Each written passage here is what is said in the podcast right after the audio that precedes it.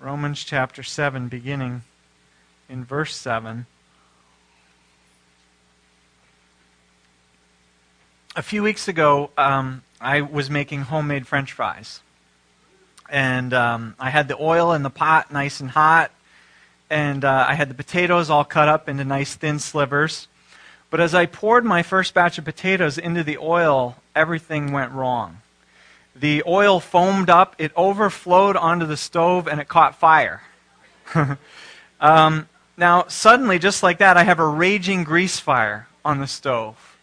And what do I do? Well, thankfully, I have a fire extinguisher that I can use, a kitchen fire extinguisher.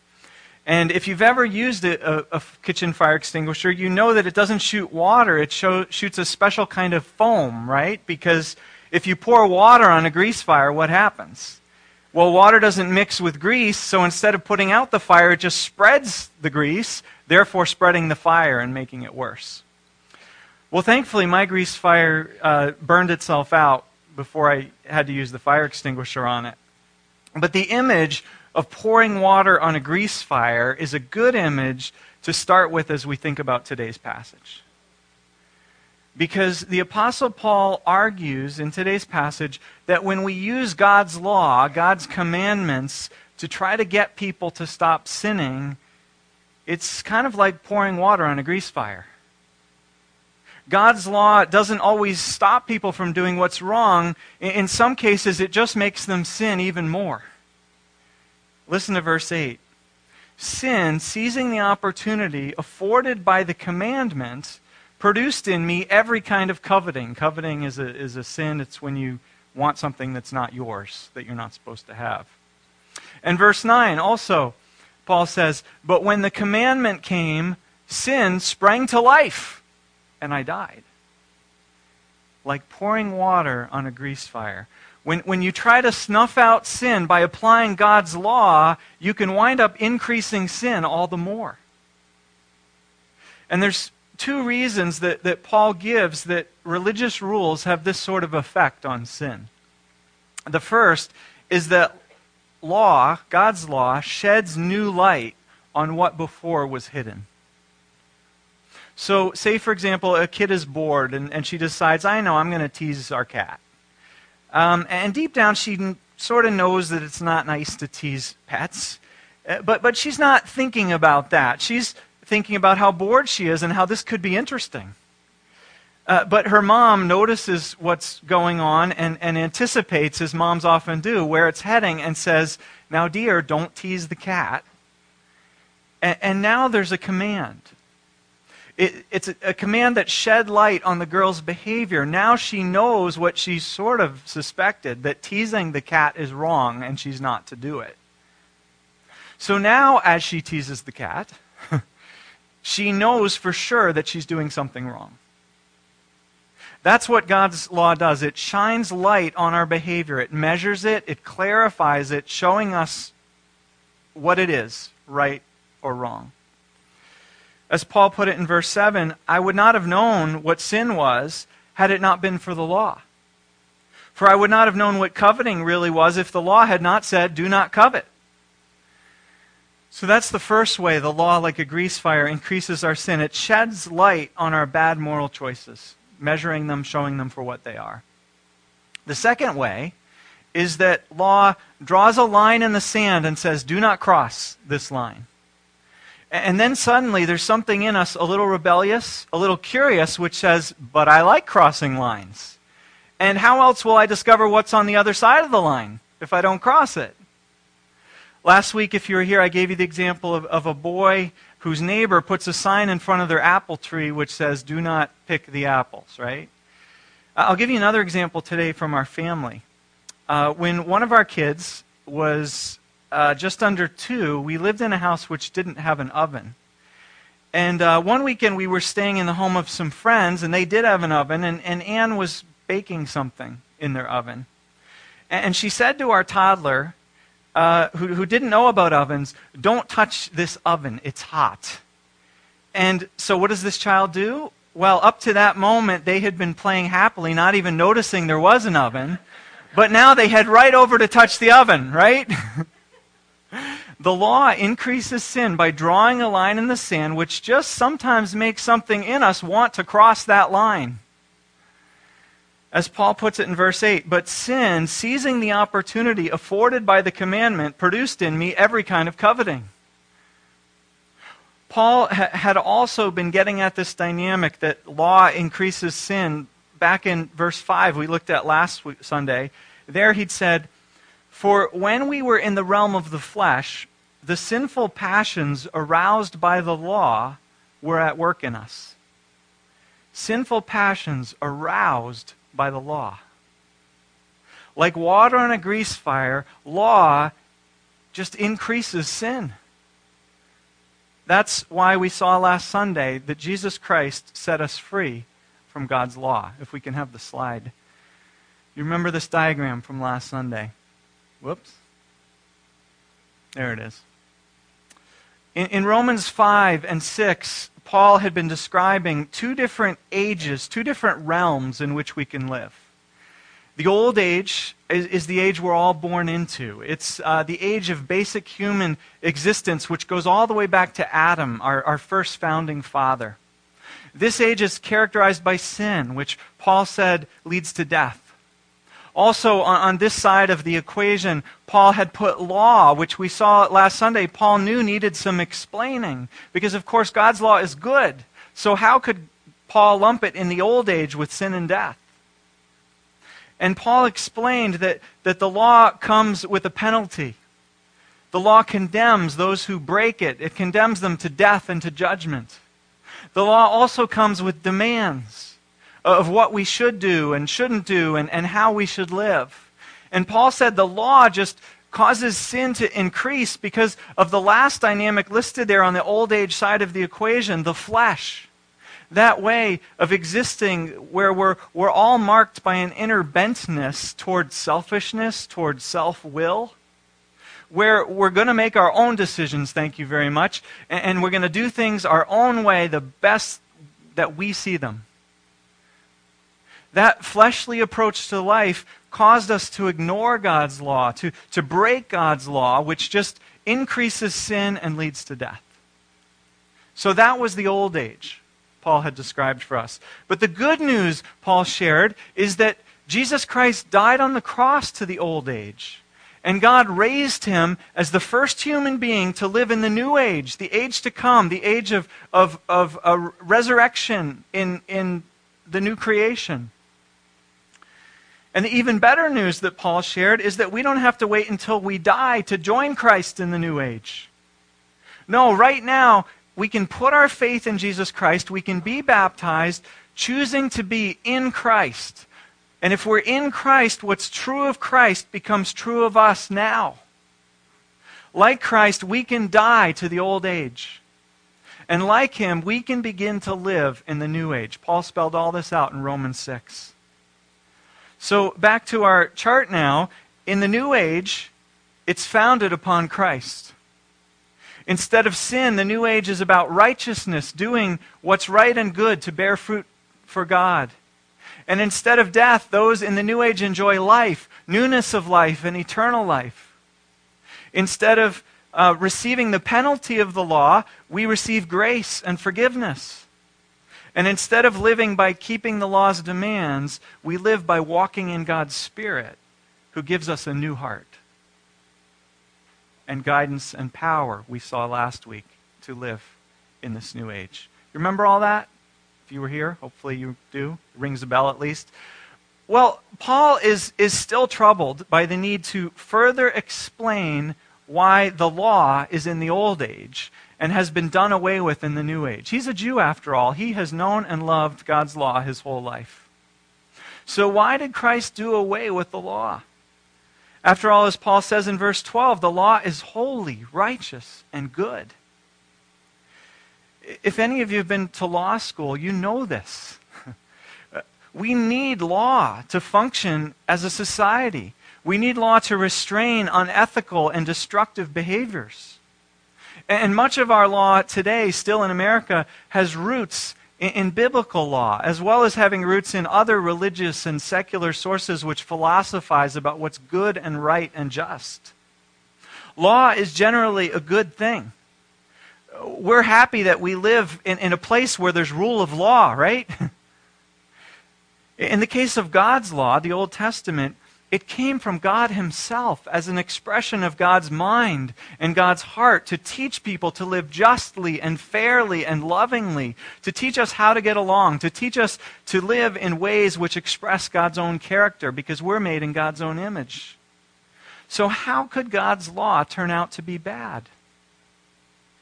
How could it be that, that the law, which is a good thing, winds up arousing our sinful passions that God, um, because it, it, it, arouses our sinful passions to, to such an extent that, that God has to choose to do away with it? Well, I, I wonder if another um, helpful analogy here might be uh, that of a young woman who struggles with an eating disorder she steps on the scale, she looks in the mirror, and she concludes that she's fat. So she doesn't eat. She doesn't get the nutrition that she needs, and, and it affects her health, and, and her family is worried for her.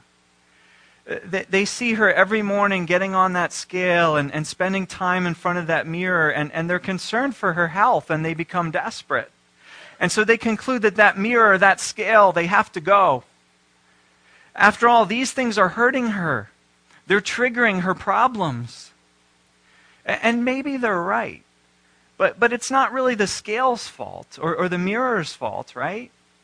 Any more than it's the law's fault when it points out our sin or actually provokes us to sin more. What, what Paul is getting at in our passage is to say, I'm not blaming the law. The law is holy, righteous, and good, but nevertheless, the law had to go because it was not solving the sin problem. In fact, it was making it worse. But not only did God do away with the law because, first, the law actually increased sin, second, he also did away with it because it leads to death. Verse 11. For sin, seizing the opportunity afforded by the commandment, deceived me and through the commandment put me to death. I think another helpful analogy here has to do with the human trafficking problem, which we have in Europe and also in the U.S. It works in a lot of different ways. It's a complex problem. Uh, but one scenario is that so called Western business people go to other countries, they find poor people who are willing to work hard and who are desperate for an opportunity. And these so called employers promise these recruits a work visa in some cases, um, and they promise them a job. They charge them a significant fee to, to make all the arrangements to bring them into a Western country. And then when these poor people get here, they basically enslave them. They tell them the work visa, if there was one promised, is taking longer than expected. It hasn't come through yet. And, and that their take home pay is a lot less than expected because, of course, in this country there are a lot of deductions, payroll deductions. And, the victim usually doesn't know the language, doesn't know anyone, and, has nowhere to turn for help. And, but if they complain, the boss is going to remind them, well, you're an illegal now. And uh, do I have to turn you into the police? who will treat you terribly. Um, and if the victim becomes a problem, the, the boss may actually turn them into the police and use the law to have them deported. Problem solved. So these traffickers not only enslave people, but they actually, in some cases, use the law to help do it. That's what sin does. It promises us happiness it promises us a good life, a better life, but then it gives us slavery and destruction instead. And to make matters worse, the sin uses God's law to do it. It deceives us into disobeying God's law just so that the law can condemn us and punish us, making our situation even worse. In fact, Paul says, verse 10 sin actually uses the law to condemn us to death. Because as Paul told us before, to stray from the good path of life that the law sets out before us is to head in the way that leads to death. And the penalty for breaking God's law is judgment and death. And so sin makes us great promises, um, goading us to break God's law. And then when we do, sin laughs as we wind up reaping death from what we've done. And so Paul says in verse 13 sin used what is good, the law, to bring about my death, so that through the commandment sin might become utterly sinful. And here's the thing when, when we don't realize how deceptive sin is, we, we're tempted to put the blame on God's law. We're tempted to conclude that God is restrictive, God is a spoil sport for making all these rules. And, and how dare God judge us for doing what we want to do? And, and, so we rail against God's law, and, and sin laughs the whole time. It's enslaved us to itself, it's led us to death, and then it's managed to get off scot free by framing someone else for the crime. By making us think that it's God's law that's the problem. But Paul says, no, wake up, see what's happening. The law isn't bad. The law is holy, righteous, and good. It's sin that's using the law to reap all this havoc. But nevertheless, God did do away with the law for all these reasons. Not because it was bad, but because it had become a weapon in sin's hand just to make things worse for us. The law didn't work.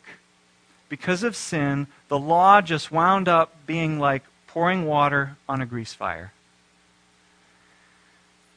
Well, then Paul describes a third way uh, that the law failed to solve our sin problem and instead just made it worse. Not only did it cause sin to increase, not only did it lead to death, but also it made us struggle to the point of discouragement and despair.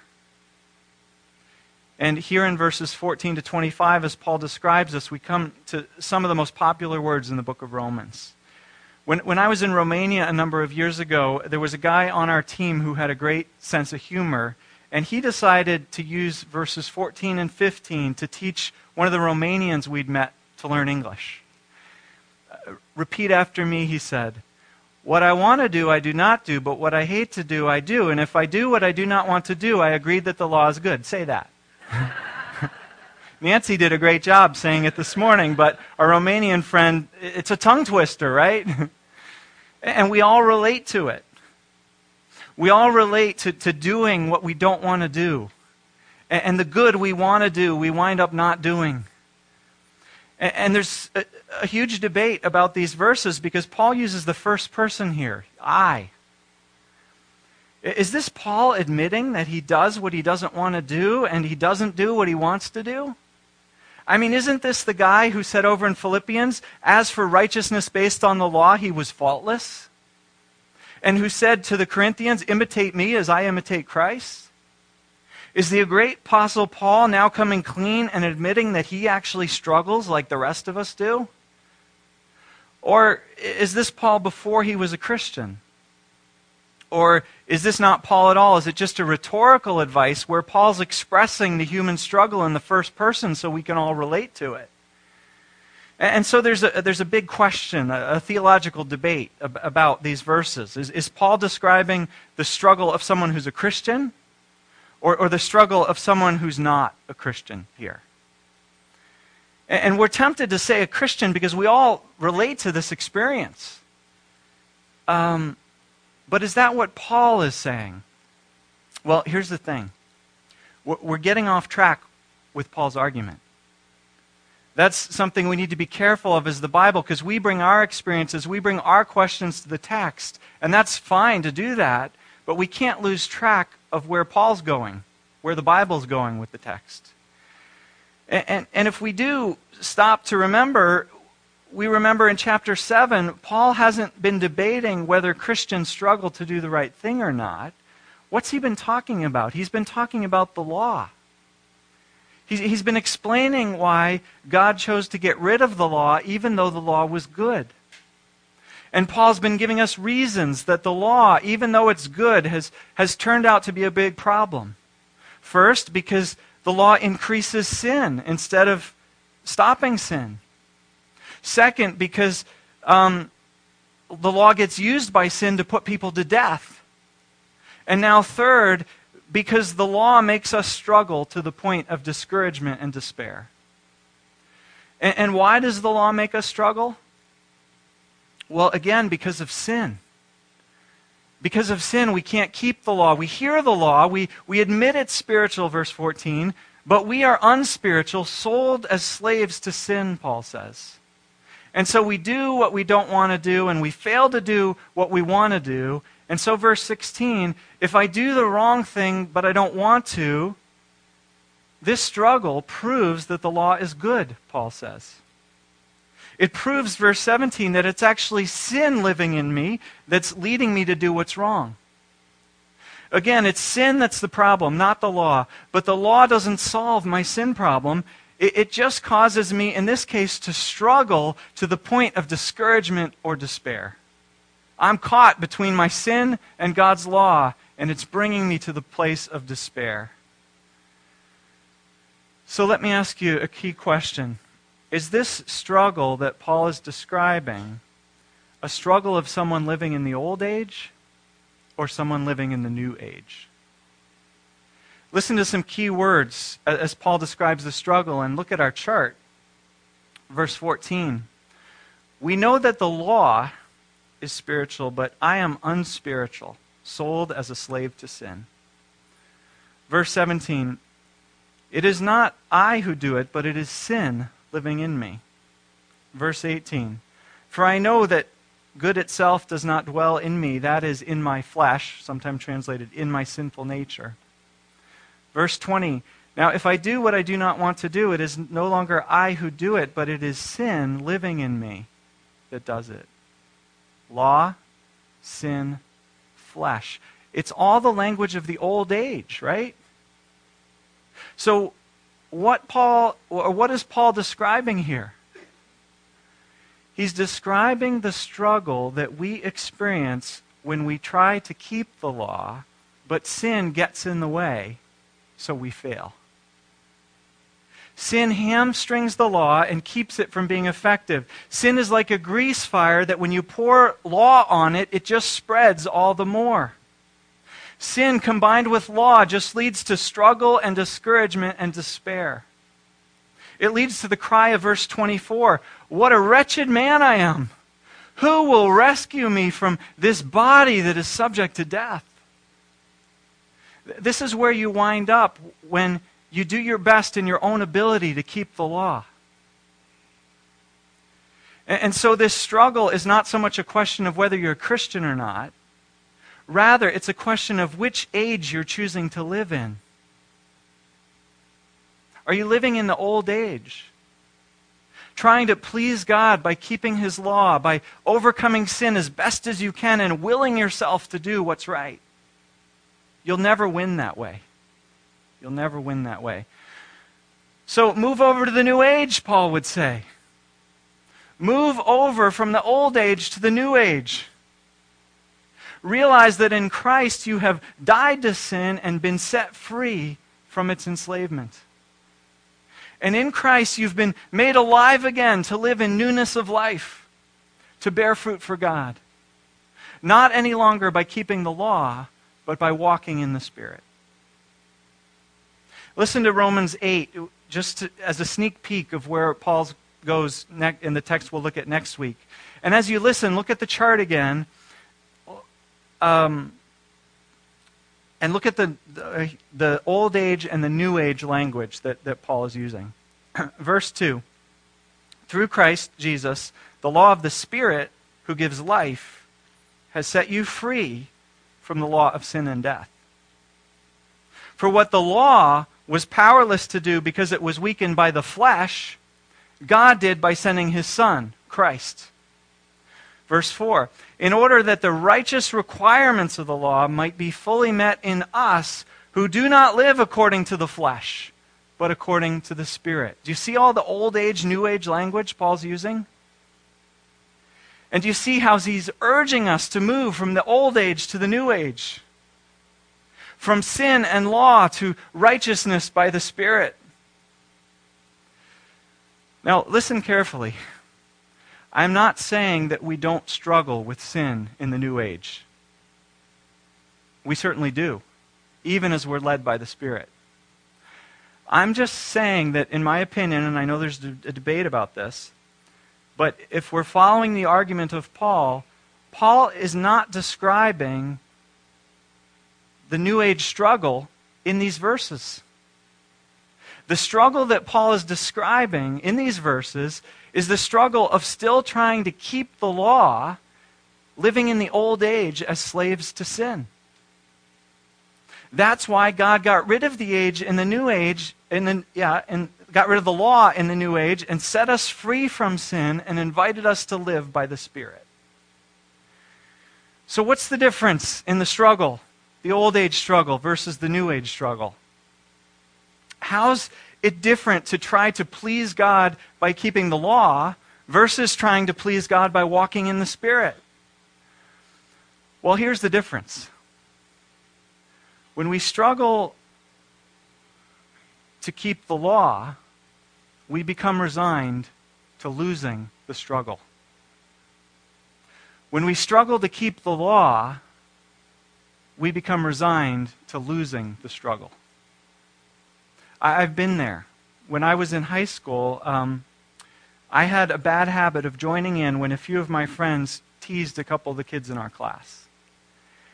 Uh, I knew it was wrong. I knew the command, thou shalt love thy neighbor. But I just couldn't help myself. My, my friends were all doing it. It was so funny. And, and I'd think of something really witty, witty to add, and I just couldn't keep my mouth shut. I just had to say it. And, and then I'd feel bad. I, would feel guilty. I'd beat myself up for doing it. But, but I kept doing it. I, I couldn't stop. Um, and I could even use these verses in Romans 7 to justify my struggle. I'm just like Paul. I would, um, I'm just like Paul said I would be. I, I do what I don't want to do. I, I don't do what I want to do. Oh, well. but I think Paul would say to me, No, don't take my words and use them to justify your losing the struggle. I'm describing the old age. There, I'm, I'm explaining how, how sin keeps the law, good though it was, from being effective. But if your faith is in Christ, you're not to live in the old age anymore. Move over to the new age where you're dead to sin. You're freed from its slavery, and you're no longer, or it's no longer your master anymore. You are to live by the Spirit now. Will you still struggle? Sure. But here's the difference. In the New Age, we expect to win the struggle. because we are dead to sin and we have been raised to newness of life. We have the Holy Spirit to give us new hearts, to guide us, and to empower us. So we are victorious in Christ to bear fruit to God. And guess what? So, fast forward a few years in my life now. I started living into the reality that I was dead to the old age and raised to newness of life. I started learning to walk in the Spirit, as we described last Sunday. And I had another struggle, one of many. Um, this time it was how I was relating to my mom. Um, I was being cold. I was being reserved toward her because of some past stuff that, that we'd been through. And the Spirit was nudging me to be more loving and warm. And, and I struggled to be that way, to change. It was hard to change, but, but this time I expected to win that struggle. And eventually I did. Because God changed my heart, He changed my desires, He healed some stuff in my heart toward my mom that needed to heal, and He freed me up to be different. That's the outcome we expect in the new age we expect to struggle and to win. To win those battles, appropriating what Christ has accomplished for us, becoming the person Christ has saved us to be. And so, in the New Age, we can say with Paul what he says later in chapter 8, verse 37, and this is a great place to end. In all these things, we are more than conquerors through him who loves us. Amen.